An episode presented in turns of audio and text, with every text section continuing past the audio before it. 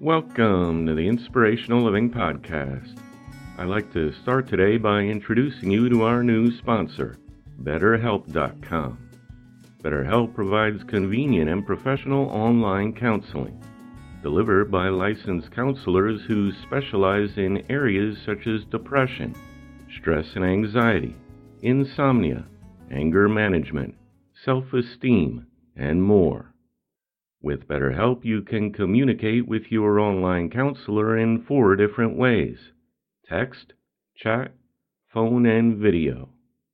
In person counseling, as you probably know, can be very expensive, but BetterHelp provides a truly affordable online alternative with over 3,000 U.S. licensed therapists. And to make it even more affordable, our listeners get 10% off their first month with the discount code LIVING. So if you've got something you're struggling with, take a positive step forward today go to betterhelp.com slash living. Simply fill out a questionnaire to help them assess your needs and get matched with the counselor best for you. That's betterhelp.com slash living. Today's reading was edited and adapted from Right Living by Susan H. Wixon, published in 1894. Is it true that we are too apt to be copies of one another? Yes, it is true. We are often imitators and not originators. It would appear almost at first sight as if it were dangerous to walk a different path from the accepted highway. Yet there are many shortcuts across lots that bring one to town sooner than following the beaten track. Instead, we go as others go. We do as others do, without thinking whether it be right or not. When deviating somewhat from the well worn way, we are apt to be frightened and to fear we are lost. Yet we do not live to be exact copies of each other. Originality of action, of speech, of thought is the necessity of the world. Great men and great women of this or any period of the world's history are always those of striking characteristics, of strong individuality. The statesman Henry Clay took on the moral grandeur of a Hercules, glowing and brilliant as one of the most beautiful stars in the firmament, when he uttered those immortal words I would rather be right than be president. The great abolitionist William Lloyd Garrison, filled and thrilled with the justice of a cause that he knew to be right, sent forth flaming words that will live forever and will forever shine with undiminished luster when he proclaimed, I will be as harsh as truth and as uncompromising as justice. I am in earnest. I will not equivocate. I will not excuse. I will not retreat an inch, and I will be heard.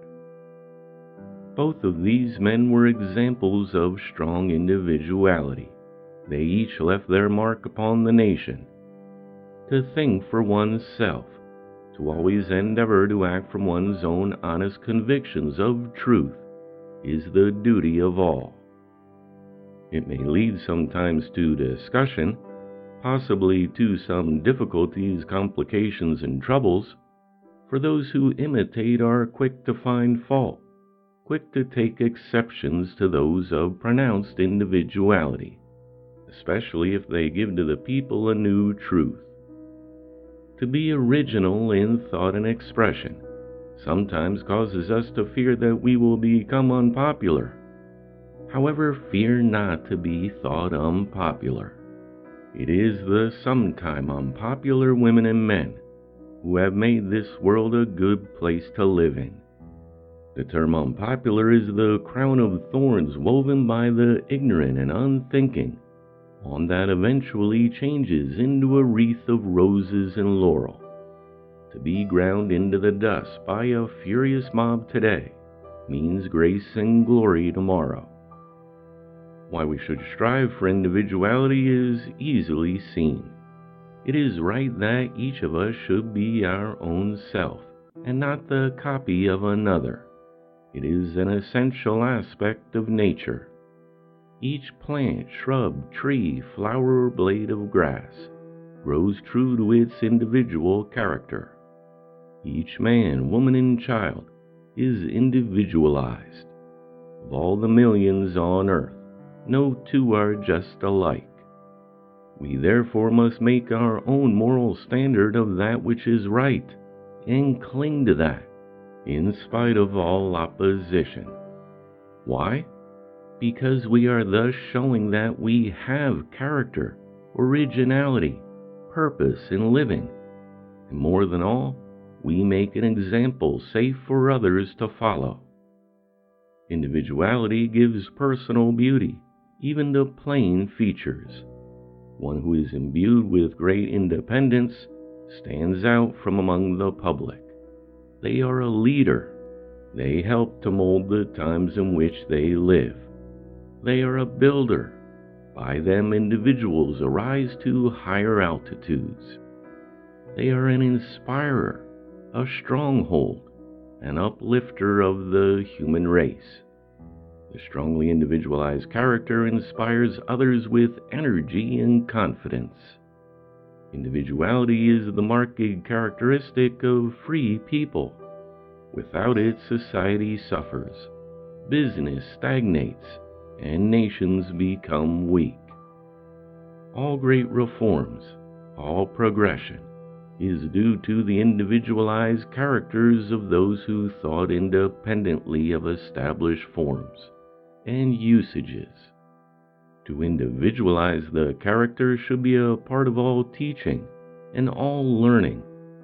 It is not so much what the textbooks give that we are to apply to living, but the power to think and reason for ourselves, to cultivate right action, good conduct, self reliance, self control, self respect, the ability to judge properly and know how to shape our lives that all result in conduct may be for our highest welfare and the welfare of those around us.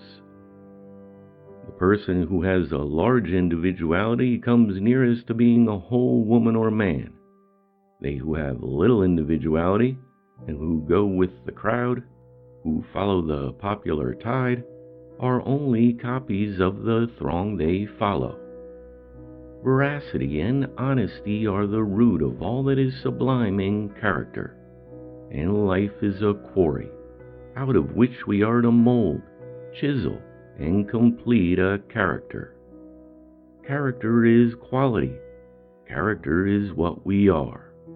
It is our duty to sustain, develop, preserve, through all changes, all trials, all defeats, all adverse conditions, as well as all successes and harmonious relations, the best qualities of our being, such as simple honesty of purpose, truthfulness, modesty, perseverance, adherence to all that we consider right and straightforward worth.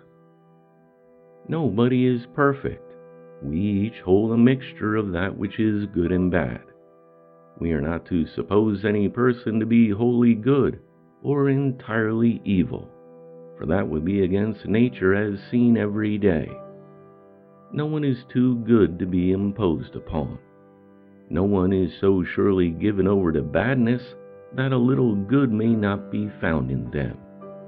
The trouble is the good, or that which leads to good, in the wicked is not sought for Remember that reputation does not always represent character. Reputation is what society says of us. Character is the actual, the real person. Society may give one an excellent reputation, while the true character, as exhibited behind closed doors, may be opposite of this sterling reputation.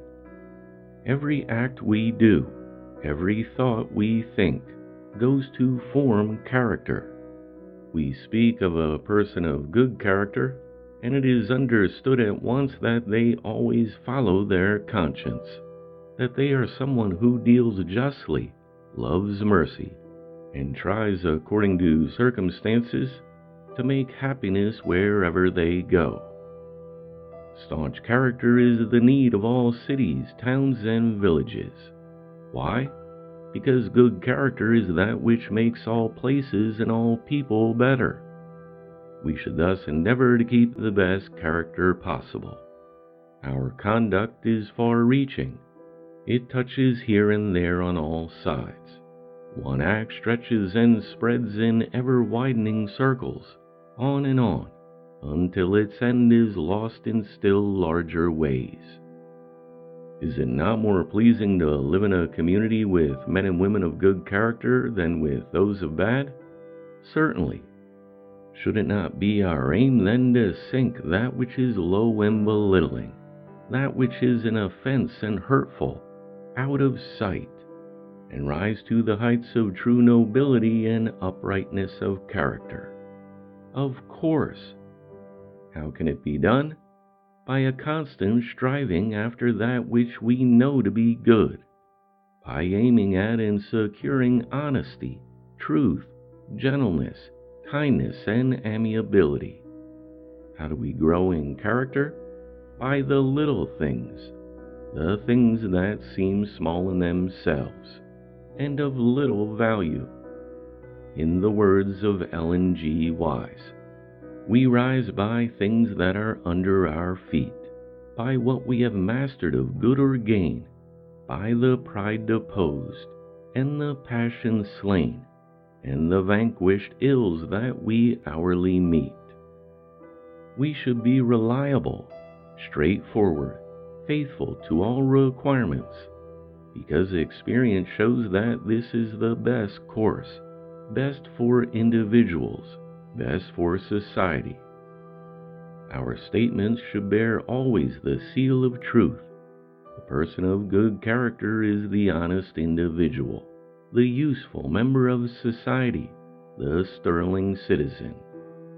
In the family, in the community, in business life, everywhere, they are the one to be relied upon, the person to be trusted. On important issues, they are not on the fence, as the saying is, but they are on the side that appears to them right and in every relation of life they are found on the right side.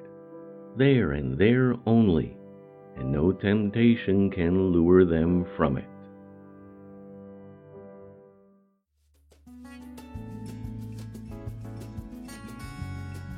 The Inspirational Living Podcast is a production of The Living Hour. Get the best of our podcast in heirloom hardcover or ebook by visiting inspirationallifelessons.com. Thanks for listening. I look forward to talking with you next time.